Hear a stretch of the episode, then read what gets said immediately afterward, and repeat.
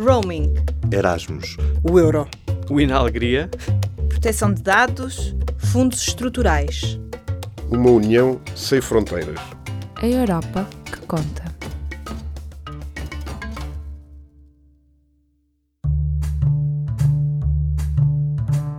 As comunidades ciganas em Portugal estão a mudar. Já são vários os projetos que recebem apoios comunitários. Mas um dos empurrões mais importantes para a inclusão surgiu do programa ROMED, que desde 2011 forma mediadores das comunidades ciganas. Esta semana, no programa Europa que Conta, conversamos com o ativista Bruno Gonçalves, dirigente da Associação Letras Nómadas, com duas décadas de experiência em mediação envolvendo comunidades ciganas. Começámos por falar sobre o ROMED, o programa financiado pelo Conselho da Europa e pela Comissão Europeia, que este ano vai passar a ser uma política pública nacional. Bruno Gonçalves explica como tudo começou. O programa ROMED, portanto, teve início em 2011, sobretudo, portanto, a partir do Conselho da Europa, da necessidade de, de, apoiar, portanto, as comunidades ciganas. Nós estávamos a viver um período muito conturbado, sobretudo em França, em que Sarkozy estava a expulsar ciganos romenos e ciganos búlgaros. Não quer dizer que com isso que o Conselho da Europa não fizesse já trabalho com as comunidades ciganas europeias, fazia, mas, portanto, viram a necessidade de criar um, um, programa que pudesse ajudar as comunidades ciganas no acesso a várias temáticas, como a educação, a habitação, a justiça e o emprego. Então viram, de facto, na mediação uma das ferramentas mais importantes que tem sido utilizada para hum, facilitar esse acesso. E foi a partir daí que se criou portanto, um, vários módulos de, de mediação. Começou-se a dar formação europeia para 22 países uh, na Europa. Um deles foi Portugal. Em Portugal nasce, sobretudo, uh, no fundo, foi em simultâneo com o programa Mediadores Municipais do Alto Comissariado para as Migrações, que nos veio ajudar com algumas ferramentas, sobretudo ferramentas de participação e clarificação do que é de facto um mediador, Acho que aqui em Portugal e em alguns países há um paternalismo relativamente às funções do, dos mediadores interculturais e no fundo o Romed veio um bocadinho clarificar isso e criar e dar algumas ferramentas, eh, sobretudo o código de ética do mediador, que portanto nos ajudou bastante a compreender melhor as nossas funções. E a partir daí eh, surge a possibilidade de termos formadores Romed. Então, Portugal uh, tem dois formadores Romed, uh, em 2012, que sou eu e a Olga Mariano, e a partir daí depois nasce o, o programa Romed 2, que surge também de algumas questões das instituições europeias relativamente como estimular a participação ativa nas comunidades ciganas e também, sobretudo, como fazer com que as entidades públicas, sobretudo as locais, possam ajudar na transformação portanto, da, da vida destas pessoas ciganas.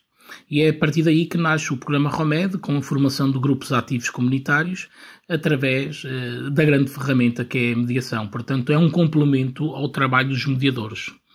Portanto, a organização de, de cidadãos ciganos para, no fundo, pensarem e refletirem sobre a, a sua própria situação e, a partir daí, propor algumas situações às entidades locais para transformar um bocadinho a sua vida. Pode ser emprego, pode ser eh, questões que muitas vezes do próprio bairro e que às vezes são muito comuns uh, também aos não ciganos.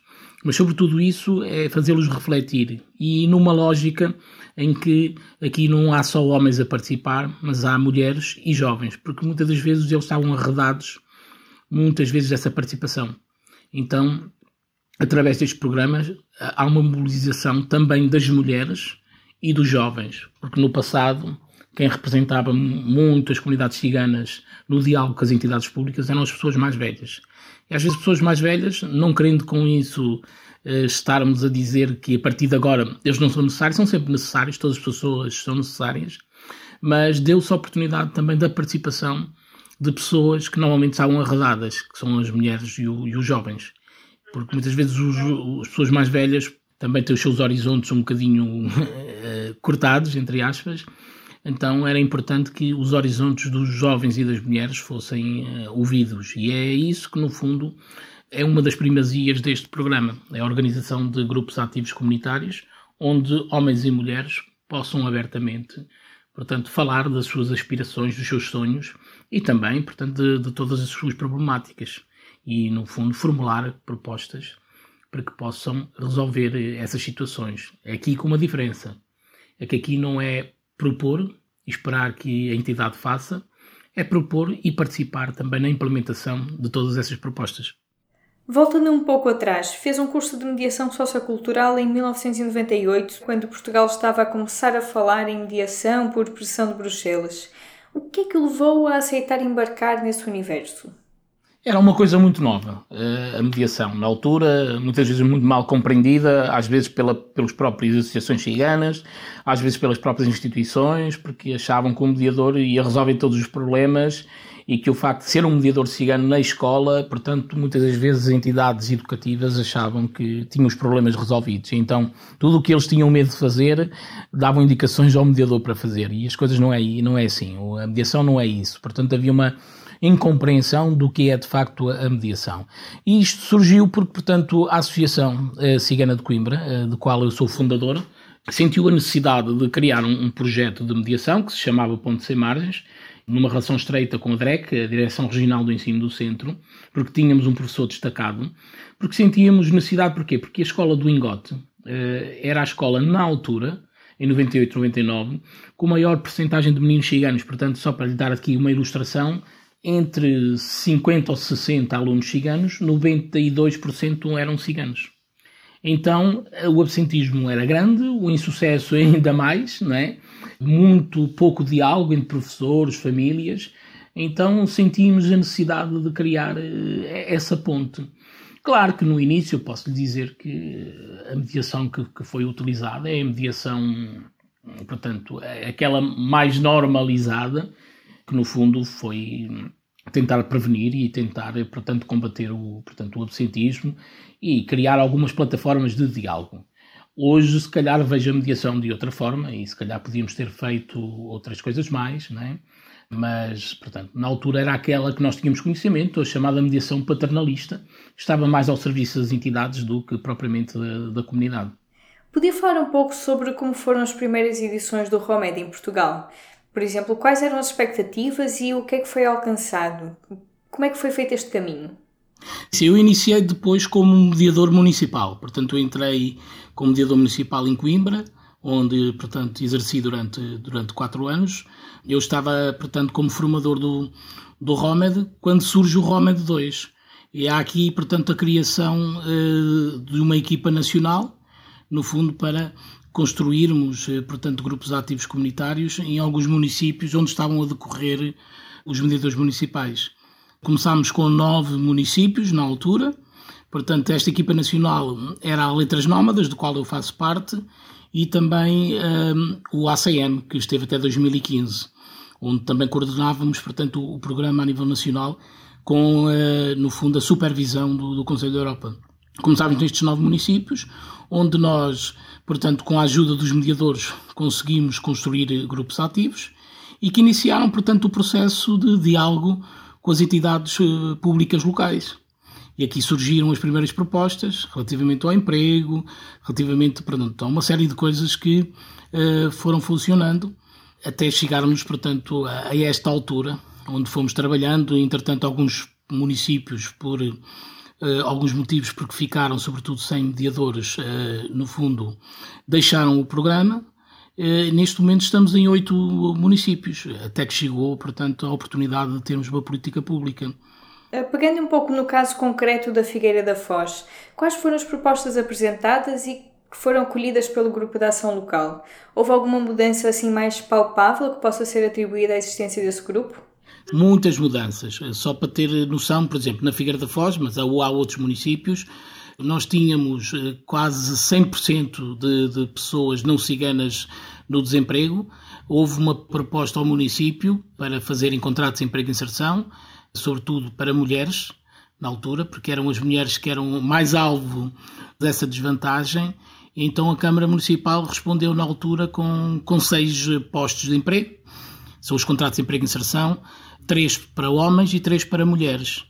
Posso dizer que aqui na Figueira da Foz, a partir do grupo ativo, surgiram algumas mudanças a nível educacional. Portanto, neste momento temos sete jovens a estudar no ensino superior, não tínhamos nenhum na altura.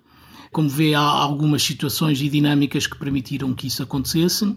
Depois, além de, de, promoção da cultura, com mostras gastronómicas, porque isso também era algo importante, mostrar a cultura, há também um, uma proposta que hoje também é uma política municipal, que é um programa que se chama Figueira a Sorrir, que é um programa direcionado para questões de odontologia, isto porque as pessoas com condições precárias tinham pouco acesso, portanto, a essa especialidade e a especialidade que normalmente funciona em Coimbra tinha uma lista de espera muito grande. Então, a partir daí, o município eh, criou um programa que se chama Figueira a Sorrir, que permite que pessoas de forma transversal, ciganas e não ciganas, possam cuidar portanto, da sua higiene oral. Foi uma proposta que também surge do, do grupo ativo e atualmente continuamos a manter alguns postos de trabalho. Eu não posso chamar postos de trabalho, mas eh, neste momento permite ao município, através de contratos de emprego e inserção, termos eh, jovens ciganos, eh, mulheres e homens, portanto, a trabalhar em algumas áreas, como no parque de campismo, na biblioteca, nas limpezas, continuamos a ter, portanto, pessoas ciganas. Eu acho que a Figueira da Foz foi-se mudando um bocadinho, porque há também um trabalho dos pais, Hoje temos duas associações ciganas, além do grupo ativo comunitário, que têm, portanto, feito um bom trabalho a nível educativo, com programas de mentoria. Há um estudo do Ministério da Educação que nos permite aferir que a Figueira, portanto, o Distrito de Coimbra, é o melhor a nível de sucesso escolar e nós queremos que a Figueira, do estudo que nós fizemos, é, é aquela que mais contribui para esse sucesso.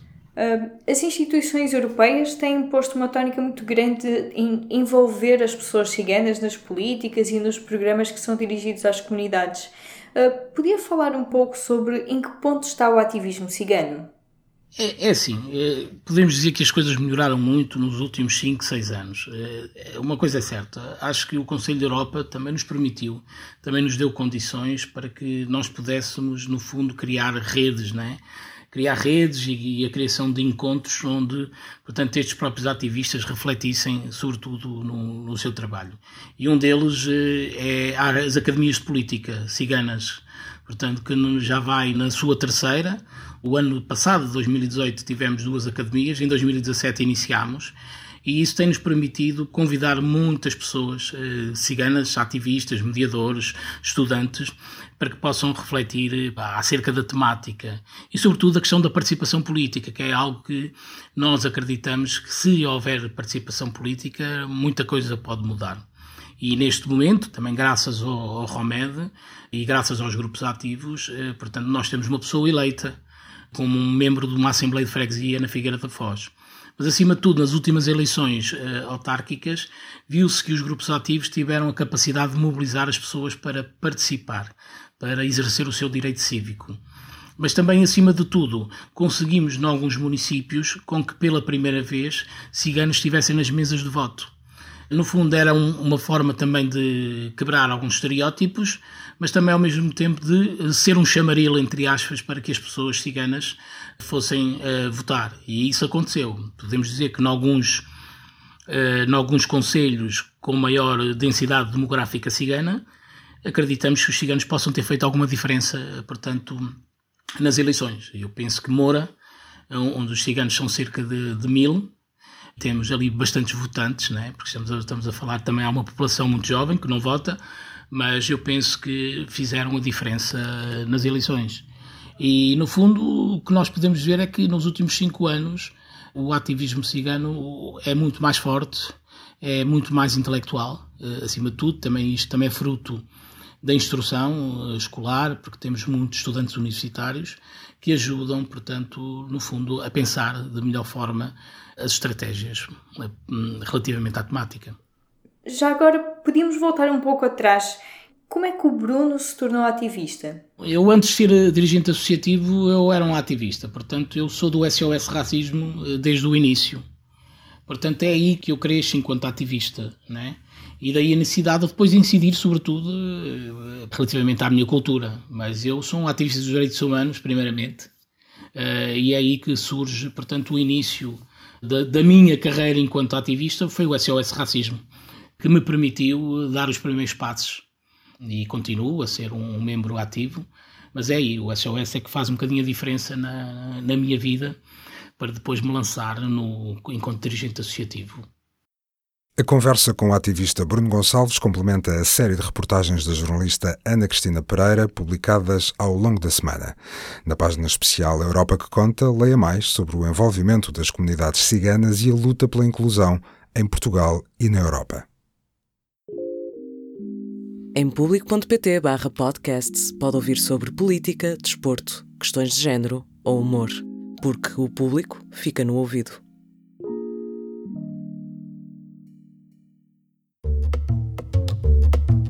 Fazem os membros do Parlamento Europeu em Bruxelas e Estrasburgo? No programa Europa que Conta, todas as semanas, escolhemos o nome de um parlamentar português para lhe perguntar o que esteve na sua agenda. Esta semana falamos com Carlos Coelho, eurodeputado eleito pelo Partido Social Democrata e que integra o grupo do Partido Popular Europeu. Senhor eurodeputado, diga-nos, em que é que esteve a trabalhar na última semana? Esta semana foi uma semana muito ativa. Deixe-me falar de cinco planos no trabalho político, no trabalho legislativo, eh, no, nas iniciativas de caráter pedagógico, na grandes eventos e contacto com os eleitores. No trabalho político dei particular atenção ao Brexit e à Venezuela, fazendo a atualização da situação, quer através das redes sociais, quer através das minhas redes, designadamente para as pessoas que subscreveram o Europa em Direto, que é um canal de comunicação do meu site. Eh, no trabalho legislativo foi um, uma semana fecunda, porque a Comissão de Liberdades Públicas aprovou o meu relatório relativamente à revisão do Sistema Europeu de Vistos. Há muitas alterações, é a primeira grande reforma do VIS, mas eu gostaria de salientar duas. A primeira, a circunstância de os dados biométricos das crianças passarem a ser introduzidos, o que significa que vai ser mais fácil de identificar crianças raptadas ou crianças perdidas e uh, devolvê-las às suas famílias, bem como identificar uh, os autores de crime. E a circunstância de, ao obrigar todas as pessoas que vão pedir vistos, seja qual for a sua natureza, a sujeitar-se a 15 critérios de avaliação de segurança, vai permitir detectar situações ligadas aos vistos gold, ou seja, pessoas que passavam por baixo do sistema e que a partir deste momento deixarão eh, de o fazer. Nas iniciativas que eu chamo pedagógicas, estou a preparar a 11 Universidade da Europa, que se realizará no início do mês de março na Feira da Foz. Gravei mais dois minutos europeus, que é uma iniciativa que tenho com o deputado Zé Manuel Fernandes, e fiz atualizações ao dicionário de termos europeus que está online em www.eurogoogle.com. Produzi ainda um vídeo explicativo das reformas do visto, do Sistema Europeu de Vistos, que acabei de referir. Produzi também uma informação sobre a sessão plenária que distribuo todas as quartas-feiras a seguir à sessão plenária. Em grandes eventos, apoiei com o deputado Carlos Zorrinho, do, do PS, uma iniciativa chamada Academia de Líderes Ubuntu, que resulta de uma iniciativa do Instituto Padre António Vieira e particularmente da iniciativa de, do Dr. Rui Marques, junta um conjunto de jovens dirigentes de vários países, fazem uma, um seminário de dois dias em Bruxelas, estão aqui a nosso convite e vou participar amanhã numa conferência da minha colega Sofia Ribeiro sobre medidas preventivas da delinquência juvenil no contexto da, da, conferência que ela promove sobre a transição para a vida adulta dos jovens em acolhimento residencial em Portugal. E também dedico tempo ao contacto com os eleitores, faço isso todos os fins de semana, faço conferências em escolas. Neste fim de semana não é possível ir à escola de Santo Tirso que me fez várias perguntas e, portanto, combinámos que eles faziam as perguntas em vídeo e que eu respondia em vídeo. E assim foi. Eh, vários alunos da Escola Profissional de Santo Tirso enviaram por vídeo as suas perguntas e eu dei por vídeo as minhas respostas sobre a atualidade europeia. Saiba mais sobre o que fez o eurodeputado Carlos Coelho em público.pt barra Europa que Conta. Neste endereço pode também acompanhar as últimas notícias sobre o que se passa no Parlamento Europeu e viajar connosco por esta Europa que conta. Nós contamos consigo.